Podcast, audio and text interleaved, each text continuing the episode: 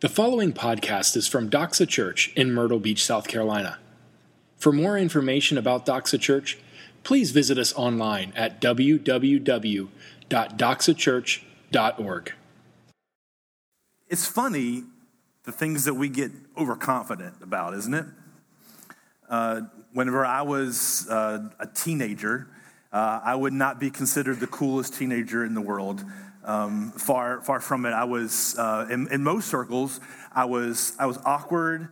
I was uh, nerdy. I was a geek. Um, I grew up in a pretty Christian home, so like we we couldn't you know watch like R-rated movies, and we weren't, weren't, listening to the same music that you know other people at school were listening to and whatnot. And so and so in most circles, I was like geeky dude, right, nerdy geeky dude, kind of out of the out of the deal. And I would never, uh, I know it's shocking, but I was never like on the edge of fashion or uh, cool lingo or anything. And so I was, kind of the nerdy, geeky dude, but in a certain circle, uh, I was a different story. At, at church, I was the golden boy. At church, I, I, I, was the cool kid in a particular, we're never like cool, cool, but like I, I, I uh, was always a good kid. I memorized scripture. And ever since I was, uh, I can only remember ever wanting to be two things in life. Uh, whenever people would ask me what I wanted to be when I grew up, I, I only remember two answers that I really had. Uh, one was I wanted to be a preacher. My mom remembers me saying at like three or four years old, saying, you know, that's what I wanted to be. And so here we go, dream realized. And then the second, uh, the second thing was, was the president. So the, a preacher or the president of the United States was the two kind of things that I ever wanted to be growing up. But in, in, and because of that, in church world, I was like kind of the, the golden boy. And I, because I love Jesus and I love church and I love preaching and I, that's all I ever wanted to do. So I assumed growing up that that's what I was going to do. Like that's that's my whole like identity and life was built around this idea that I was called to ministry. I was called to, to preach, to proclaim the gospel, and like thousands of people were gonna flock to hear me preach, and it was just gonna be awesome. And then something different happened. I graduated from high school, and uh, I was a part of this like school theology at my church, and uh, then I got married, and then I got a job, and then uh, never really panned out. Every but every and it was still a dream that was there, but every turn I would want to try to, to, to make the jump, something would stop me. And then I remember one day, um, I don't remember how long ago it was now, maybe six years ago or so, seven years ago. I remember waking up one day and thinking, you know what? I may never ever preach the gospel. I may never ever be in ministry. And I wonder if I'm okay with that. And maybe it's not you preaching or ministry, maybe it's something else in your life, but sometimes like you get overconfident in something and you think like, hey, this is what I'm about, this is my identity, it's built upon this thing. And then when that thing crumbles, one day you wake up and you're like, I don't know who I am anymore. Maybe for you, it was like a dream of having a certain amount of money in your bank account, or maybe it was achieving a certain dream, or uh, realizing a certain level in your career, or marrying a certain person, or being married by a certain age, or having a certain number of kids. And you get up to a certain age, a certain time, and you realize, like, maybe this isn't going to pan out like I thought it was going to pan out. And all of a sudden, one day you wake up and you're not really sure who you are anymore. See, we all have our own stories. We all have our own roads. We all have our own journeys. And the journey that we're on rarely takes us down the path or the road that we expected or that we hoped or that we wanted. And when it does, when that happens, it leaves us in the wilderness, which is where it left Moses, this part of the story that we're in. Moses was sort of a, he wasn't just a rags to riches story, he was sort of a rags to riches to rags again story. He started out, he was born to Hebrew slaves who in uh, Egypt were just kind of scum. They were slaves. And he was slated to be killed because he was a boy who was born under the edict of the Pharaoh, the king of Egypt, who said all baby boys should be thrown into the river Nile and killed. And his mom came with this plan, and you probably have seen the, one of the movies, and she stuck him in the basket and put him out in the, in the river. And Pharaoh's daughter comes along and discovers him. And all of a sudden, this poor Hebrew slave that was slated to for, forever to be, certainly to be poor, and certainly to be uh, at the bottom of the totem pole in Egyptian society, and at worst to be killed, all of a sudden is a member of Pharaoh's household himself. Can you imagine that? And so, from an early age, his Hebrew, actual Hebrew mother raises him for the first two years, and then he goes and he grows up in the palace. And he, he is an Egyptian by, in, in every way except blood. So much so that later on we see, when we, we cheat ahead or, or, behind now to whenever he comes out into the wilderness and he uh, helps out these shepherds' daughters, they, when they describe him to their father, they say, An Egyptian saved us, an Egyptian came and helped us. He was an Egyptian by every standard. He was a man of great power. Think about it. If you grew up in Pharaoh's house, some of you grew up in wealthy households, and you know what it's like to be a member of an affluent household. Can you imagine what it would be like to be a member of Pharaoh's household? This isn't an elected position, by the way. Pharaoh rules the whole land. He's the sovereign. That means everything and everybody belongs or is ultimately accountable to Pharaoh. And you are his grandson. You can do whatever in the heck you want to do. And you're rich beyond comparison and beyond belief. So you can go out, you can get the chariot, and you can you can, uh, if you're a kind of a redneck Egyptian, you can have it hiked up on, and on some big tires and go mud bogging and, and darken the windows. If you're kind of from the other side, you can get it lowered and get some neon underneath the chariot and drive it around. You go as fast as you want, do whatever you want, because who's going to do anything to you? Because you are Pharaoh's grandson. You are a man of great affluence, a man of great power, and you're a man who's been incredibly well educated. He would have been educated as in the highest way possible in the world at this time. And yet, somewhere along the way, maybe it was early, maybe it was later on, but somewhere along the way, Moses realizes that he is actually a Hebrew by birth.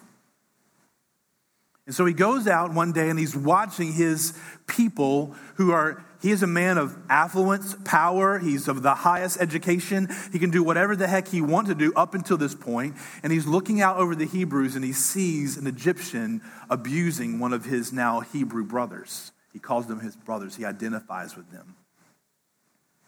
And he, in a fit of rage, kills the Egyptian and buries him. And the word gets back to Pharaoh. And when Pharaoh hears about it, Pharaoh has a fit and he decides he's going to kill his adopted grandson, Moses. And Moses has to flee Egypt. So all of a sudden, we have a man of great power, of great affluence, who the whole world was spread out before him. So maybe even before, we don't know how it all rolled out, but maybe even before he identified with his brothers and sisters, the Hebrew slaves, he thought, man, I'm going to be, my life is going to be full of of wealth and power. I'm going to be mighty beyond belief. Maybe I could even be the next Pharaoh. I don't know. And then, then he identifies with his fellow uh, Hebrews, his brothers and sisters, his plan then becomes you know what I'm going to do? I'm going to free the Hebrews. I'm a man of great power and affluence and education, and yet I identify with the Hebrew slaves, and I'm going to be the one that's going to deliver them. And so, whenever he kills that, that Egyptian, he does so that later on it tells us in Acts in order to, that, that would be sort of like the, the first the first thing that would happen in order to create an uprising and he would lead his lead the people and they would all say, Oh, wow, look at this. Prince Moses has come to help us. And they would all rally behind him, and the Egyptians would let them go, or they would become empowered. They would not be slaves anymore, whatever his plan was ahead. But it doesn't work out. Now, all of a sudden, he finds himself in the wilderness. Life hasn't worked out like he thought it was going to work. Maybe you and I can relate to that a little bit.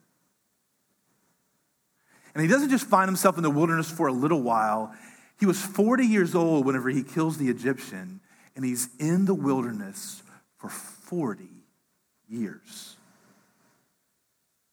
Moses is on a journey. That's what the book of Exodus is about. Just like you and I are on a journey. But sometimes it doesn't feel like a journey. Sometimes the wilderness feels like a destination. For Moses, it didn't feel like he was passing through the wilderness. He lived there. He met a woman there. He got married there. He chose a new career, if you can even call it a career there. And all of a sudden, for 40 years, four decades, he's married to a different type of person than he thought he was going to be married to. He's living in a different kind of place than he thought he would live. And his job is totally different than what he expected. The, Hebrew, the Egyptians thought shepherds were the scum of the earth. In fact, they weren't really highly regarded in any uh, people group at that time, but especially among the Egyptians. And here's this former Egyptian prince now watching sheep in the desert. And when this section opens up in chapter 3, it says that he was watching or tending, depends on what your translation says. He was watching or tending the flock of his father in law. It wasn't even his own flock of sheep. He's working for his father in law, this prince of Egypt. And that word there, watching, it's a, it has to do with a, it doesn't mean like he was watching, it means he was watching and watching and watching. It has continuance to it. Four decades, he's in the wilderness. And he's watching sheep. So he has lots of time to think about all the broken dreams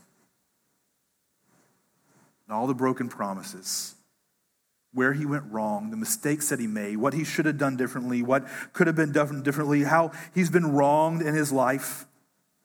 He was just trying to help his brothers and sisters.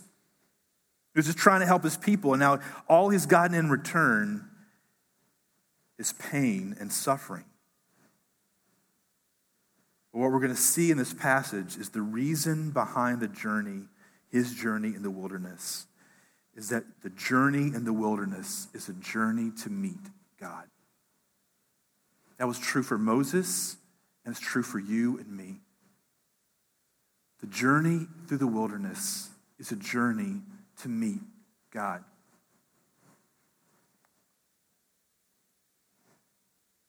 See, the first thing that happened here, before Moses could be ready to meet God, before his journey took him to the side of that mountain where he would see the bush that wasn't burning, but was burning,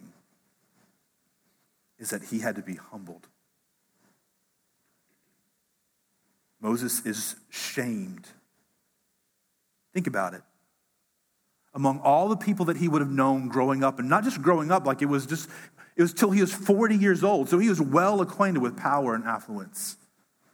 Everybody around him would have been in that world.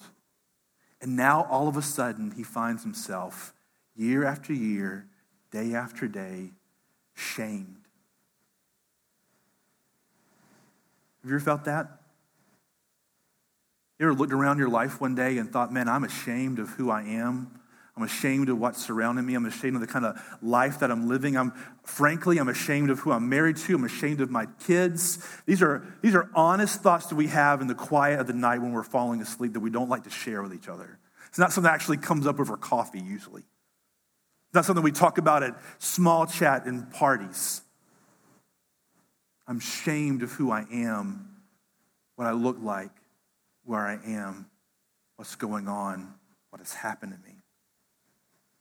Moses is shamed, and he's also shunned by all the people that he would have considered important.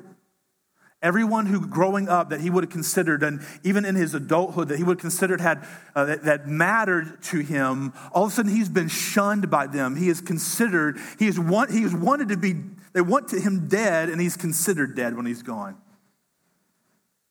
He's shamed and he's shunned from the people who matter to him and whose opinions matter. Maybe you feel that way. Maybe you've had relationships or friendships or relationships even with other believers, and all of a sudden something happened, and all of a sudden you're shunned and you're considered outside of the circle that was once your circle. And you feel like you're not just passing through a wilderness, but you're living in the wilderness itself. Moses is shamed, he's shunned, and then he's forgotten. 40 years have passed. I'm old enough now, uh, I, can, I, I, I can say with some confidence. I'm older than a lot of you in this room. Some of you not, but a lot of you are. This sound, might sound ancient to you, but I'm now old enough that I, we, Megan and I were supposed to have our 20 year high school reunion this summer. 20 years. Can you imagine that? That is crazy. And I'll be honest with you, I don't remember almost any of their names. Every now and then, when I'll pass one in, the, in a store or something, or they'll uh, ask to be friends on Facebook or whatnot, I'm like, I don't even know who they are. I don't rem- remember them. This 20 years ago. 20 years ago, they may have been important. They may have been a jock. They may have been a cheerleader. They may have been the president of our class. I don't know who the heck they are. A lot of time has passed since then. 40 years has passed for Moses. 40 years. They don't remember him anymore. He was a prince, he was the grandson of Pharaoh. He was the one he was sure that was going to deliver his people. And now four decades have passed. People who weren't even born then now have kids who have kids. And he's shamed and he's shunned and he's forgotten. And not only that, but he's old. He's 80 years old now. I don't know how you pictured your life. Maybe you thought, hey, by the time I'm 25, X is going to have happened in my life. By the time I'm 35, X is going to have happened. Uh, when I'm 40, like you, we all have these sort of goals and dreams, and sort of it's sort of like, hey, like, hey, like next week I'm going to start my diet, and then next week, like, well, yeah, you know, it's, uh, it's Columbus Day. I should probably wait another, you know, somebody might bring in some cupcakes for Columbus Day, so I don't want to like spoil that. And, you know, they, they've worked really hard for it. So maybe next week. And so we all kind of do that with life. Like maybe next year is going to be different. Next year I'm going to have my life together. Next year my, my kids are going to be under control. Next year my house is going to be whatever, whatever it is that you hope, or maybe it's bigger things. Your career, your dreams, your marriage, and year after year passes. And somewhere along the way, one morning you wake up and you realize, I'm not going to be the person I thought I was going to be. I'm not going to live the way I thought I was going to live. And people aren't going to look at me the way I pictured them looking at me whenever I was 18, 19, 20 years old and full of dreams and hopes for the future. Moses is shamed and he's shunned and he's forgotten and he's old and he's finally ready. Moses is shamed, he's shunned, he's forgotten, he's old, but now he's finally ready. Because, see, this is the journey that God takes us on to reveal himself to us. Because it's in the wilderness that we are humbled. It's in the wilderness, all of a sudden, when we wake up one morning, we realize I don't have any other plans. I don't have any other hopes. I don't have any other dreams. I'm here empty handed with empty hopes, and I don't know what the future will hold. Then you're ready. When you're shamed and shunned and forgotten, and you're older than you thought you were going to be, and time has passed, and you're not going to be what you hoped, life isn't going to be what you hoped, then, then you are ready. We see this in the result, uh, this result of this in Moses' heart and his response to God. When God appears to him and he, he sees the bush and he goes up on the side of the mountain and he, God calls to him and Moses comes to him in verse 11. Moses says to God, Who am I that I should go to Pharaoh and bring the children of Israel out of Egypt? Who am I? All of a sudden, this cocky, confident, well educated, affluent, powerful man who had decided at age 40 that he was going to free his people and they didn't respond and he made a rash decision. He was going to be the one that was going to deliver them. All of a sudden, when God comes to him and he appears to him in a bush that's burning but yet never burns up on the inside of the mountain, and he comes to him and he says, Come to me and take off your, your shoes. Don't come any further because this is holy ground. All of a sudden, Moses says, Who am I? I'm nobody.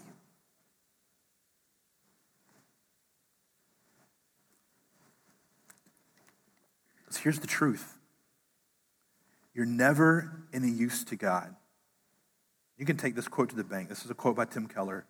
You're never any use to God unless you feel absolutely useless in general. You're never any use to God until you feel absolutely useless in general. Because anytime that you come to God with your own answers, any bit, you're like, God, I need 95% help, but I got the other 5% covered. You're trusting in something other than Him. And it's only when you lack confidence in anything other than Him that He is able finally to reveal Himself to you. You're never any use to God until you feel absolutely useless in general. What's that wilderness for you? Maybe you're in one right now. It's a dark time. You feel alone and useless. Life isn't working out like you had hoped it to work out.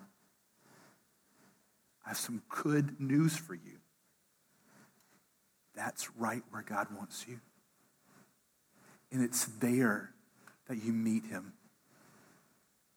It's there all of a sudden when there's nothing else going on in your life, when you finally see the bush burning on the side of the mountain.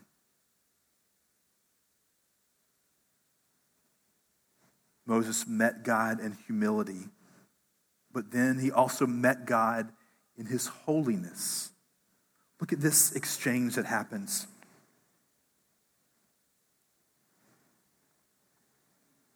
Moses said, I will this is before the passage that we read this morning. I will turn aside to see this great sight. He sees the, the bush that's burning and why it's not burned. And the, the Lord saw that he turned aside, and God called to him out of the bush, Moses, Moses. And he said, Here I am. And then he said, Do not come near. Take your sandals off your feet, for the place on which you're standing is holy ground. I am the God of your father, the God of Abraham, the God of Isaac, and the God of Jacob.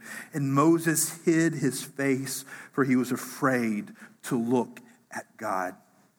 And then God begins to talk with him. Moses met God in his holiness. And it's only whenever we come to an end of ourselves and we are humbled and humiliated and we have no other hope and no other help and we're shamed and we're shunned and we feel forgotten and we feel old and we feel like we're broken. We don't have anything to bring to the table. All of a sudden, all of a sudden, then we see him and we meet someone who is other than us. That's the first thing Moses encountered when he encountered God, when he walked to see this bush. He realized that God was there and God is other than him. God is other than us. God is other than you. I don't even know a better way to say it. What do you mean other? That's you keep saying the same word over and over again, and I don't know what you mean by that. I, I can't explain it other than say that he is other. He's not like anybody else you've ever met. Think of the most powerful, most important, most beautiful person you've ever met. Maybe you stood in a little bit of awe of them. That is only an inkling of what it's like to stand in the presence of God Himself, the one who created and sustains the world. He is other than you and me. That's why He said, Take off your sandals, for you are standing on holy ground. He is, he's not like you you and me, you can't come up and shake his hand. It's not give him a high five. There's, we don't have anybody who has an encounter with God in his glory, who doesn't do anything except hide their face, fall on their face, fall down as if dead. They cannot stand in his presence. He is absolutely and utterly other than us.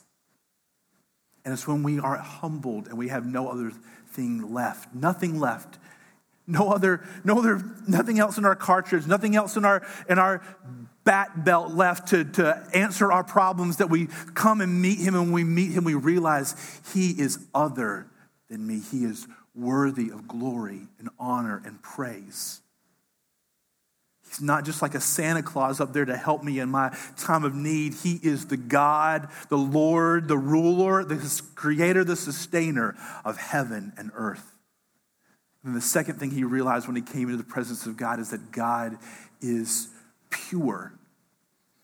Again, I can't even find the right word to describe it. He is pure. He's good. He is, the, the, the word that the Bible uses is that he is righteous. It doesn't even really resound with us as modern people, but it, it is, is pictured here in this encounter with the fact that when Moses encounters God, he encounters him in fire Fire is flaming, it is powerful, it burns up impurities, it, it devours things.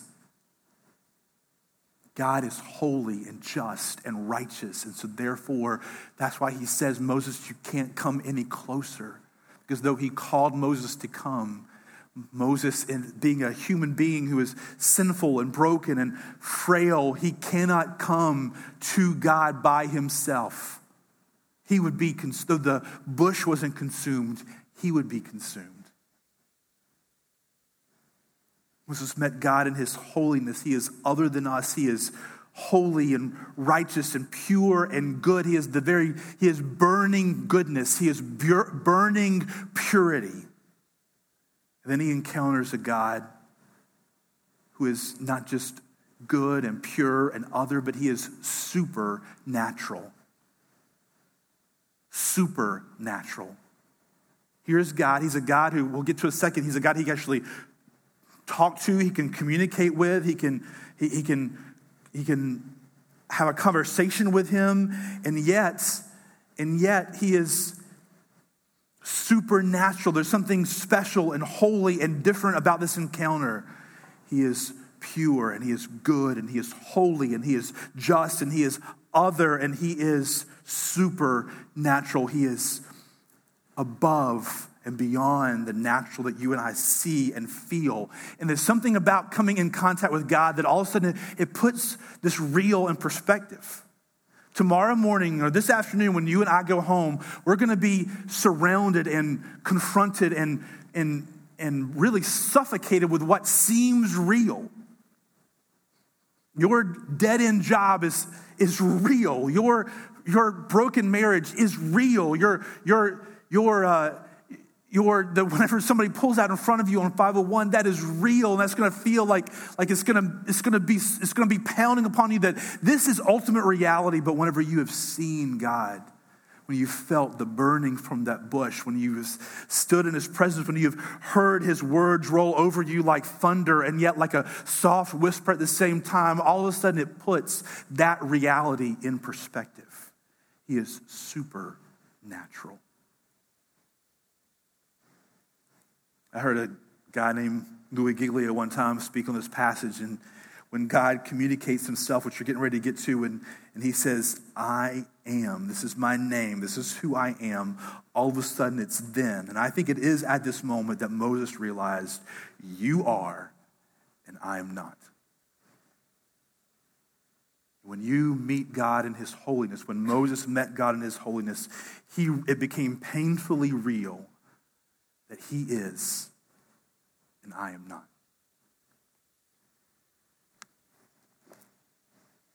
Moses met God in humility, he met God in his holiness. Moses met God and his life was changed. Moses stands before God and, he, and he's, he, he God says, I have a plan for you. I'm going to send you to the Egyptians and you're going to free my people. And Moses says, Who am I to even go to them? He's, He's, he's like, I'm nobody now. God, maybe before I was the person you could have chosen, that, that would have been a good time when I actually had standing in Egyptian society and I had some money and I, I was, I was, people knew me. I was well known. I was a known commodity. Now, God, in case you have forgotten, I'm not complaining, but I'm telling you, I'm old, I'm forgotten, I'm shunned, I'm nobody. I'm a shepherd out in the middle of Midian who's been shamed and they want me dead, by the way, the very place that you're trying to send me back to, they want me dead there, God, by the way. Yeah, was, I, I didn't say that out loud, but he was running through the back of his head, I would imagine, some form of that. And then he says, All right, all right, verse 13, he says, Moses said to God, If I come to the people of Israel, okay, let's say I do what you're asking me to do, and if I come to them and say to them, Hey, hey guys, you probably don't remember me. I was here four decades ago and I killed a man, and then I was chased out of town, and you guys even mocked me on my way out, and uh, I'm back, and, and I'm here to deliver you. Well, come on, let's go. And he's like, hey, God, this doesn't sound like a very good plan to me. Then Moses said to God, if I, okay, if I come to people and say to them, the God of your fathers has sent me to you, and they ask me, what is his name? What shall I say to them? And God said to Moses, here's my answer. I am who I am. That's a baller answer. I am who I am. It's almost like God is saying, I don't even know how to answer your question. Nobody named me. I just always existed. Who's going to name me? Who's going to give me a name? I am. And outside of me, nothing exists. I am. Existence exists. Within my existence, I am. But you, here, say this to the people of Israel. Which I can imagine Moses, when he answers Moses that way, I am who I am. I would imagine Moses shut up right then. he said, Say this to the people of Israel I am has sent me to you. He is. And he always has been, and he always will be. Nothing exists outside of him. That's who you tell them, I, who's sending you. And when you and I, when we are humbled and we meet God in His holiness, we meet a God who is, He is the, we realize that He is the source of all existence. All existence exists inside His existence. And if He doesn't exist, nothing else exists. Does that make sense? No, it doesn't. I can't explain it to you. It's true because He is unexplainable, He's uncontainable, He's unimaginable, He is unfathomable. He is, He is now, He was, if you can even say yesterday, and He will be tomorrow. He just is. That's who He is. And that's the first realization we have when we meet Him, is we realize that He is. All existence exists by him and for him. He says, The Lord, the God of your fathers, the God of Abraham, the God of Isaac, and the God of Jacob has sent me to you. That's what you tell them. This is my name forever, and thus I am to be remembered throughout all generations. Not only he is, but it's interesting that they say when the, this first, uh, uh, when he says, I am who I am, that depending on how they translate it, there's a whole lot of. Uh, controversy on how it should be translated, but uh, one could be, and one of the part of the controversy is that it has to do with being, like the word is. I is who I is. If you're from where I grew up in the in the country in Horry County, I is who I is. That's that's who he is. He is always is. I am who I am. But yet it also is saying I cause to be what I cause to be. Not only have I always existed, but everything that you know I caused it to be, just because I caused it to be. I'm not just who I am, but I'm the cause.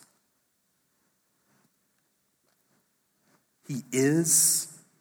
He is the cause of all it is. And then something else we see in this, in this exchange is that He is personal. Think about that. The God of heaven and earth met a forgotten, shamed old man on the backside of the desert and had a conversation with him. And he didn't just have a conversation with him, but he listened to Moses when Moses said some stupid things in this passage, right? Uh, when God tells him to go and he's like, Who am I? To simply like, Well, God picked you. Like it's, you know, you don't get to choose. God chose you, you, you, you, you go. But yet he counters. Every time God says something, Moses says something back, and God responds to him authoritatively, but yet understandably and lovingly. He is this mighty, powerful uh, God who is other. He is righteous and pure and good. He is holy. He is supernatural. He is, he always has been. He's the causation of everything that is, and yet he is personal. He can have a, he's one that you can have a personal relationship with.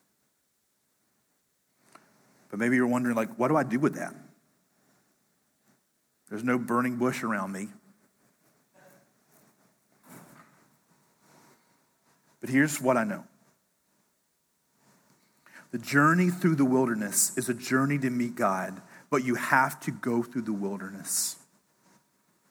you have to come to an end in yourself. So maybe now, personally, you're going through some type of wilderness, some type of dry spell, some type of darkness. But things haven't worked out the way that you hoped they would work out.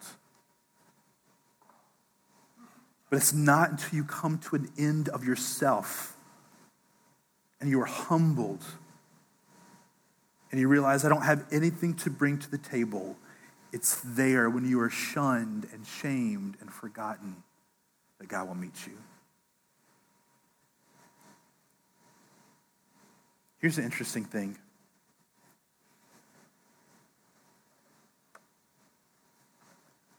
When Moses says,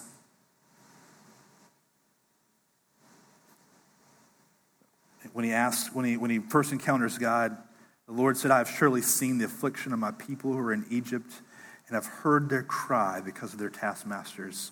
I know their sufferings, and I have come down. I have come down to deliver them out of the hand of the Egyptians. What he was telling Moses, he says, I'm sending you to deliver them, but I'm sending you because I have come down to deliver them. The great I am who I am, the I am, the He is who always has been. He has come down himself to deliver his people, just the way he did in John 8 58, when when Jesus was talking to the Pharisees and he stood before them and he said to them, Truly, truly, I say to you, before Abraham was, what? I am. I am the God who is other, the God is holy, the God who is supernatural, the God is all powerful, came down to deliver us in Jesus, the great I am. And that whole thing about Moses when he approached God and he said, God said, Stop, take your shoes off. But he doesn't say to come any further. He says, Stop right there. You can't come any closer, for where you're standing is holy ground. It's because there was a deliverance that was deeper than just the Israelites being needed to be taken out of Egypt. They were, his people were sinful and broken, and they were separated from him.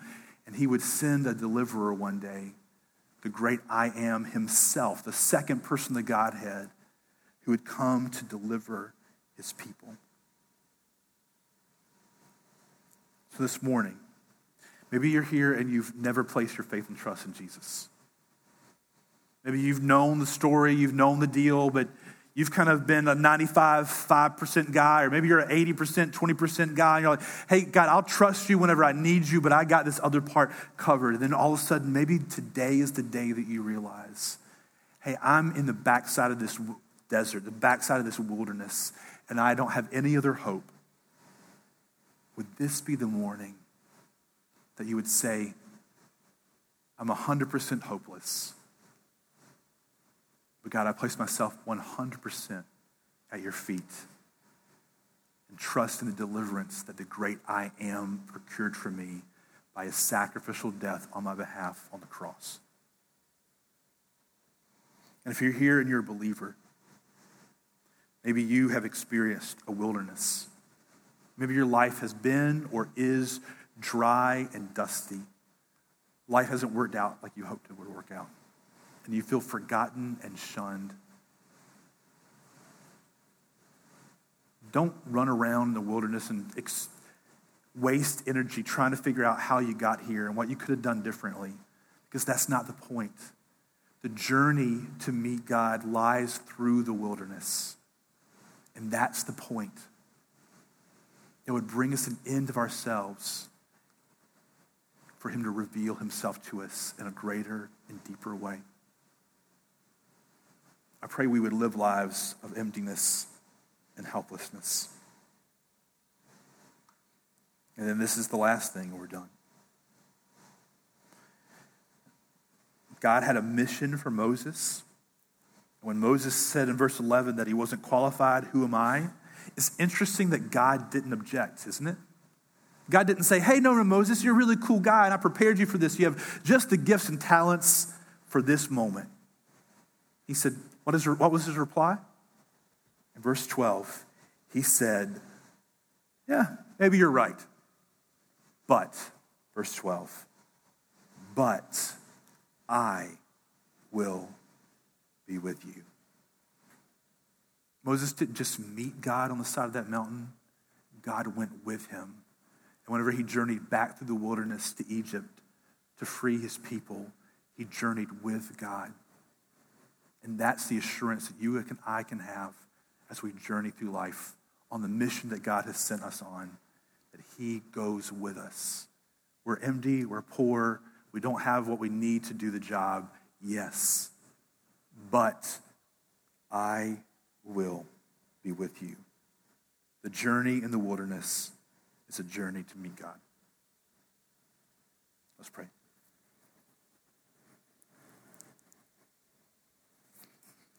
God, we come to you this morning, and uh, I know that I feel all the time that my hands are empty. God, I feel try. God, if, if I'm honest in front of just these couple of friends here, God, I often feel uh, shamed and shunned and forgotten. God, I pray that for each of us that feels that way, I pray you would reveal yourself to us.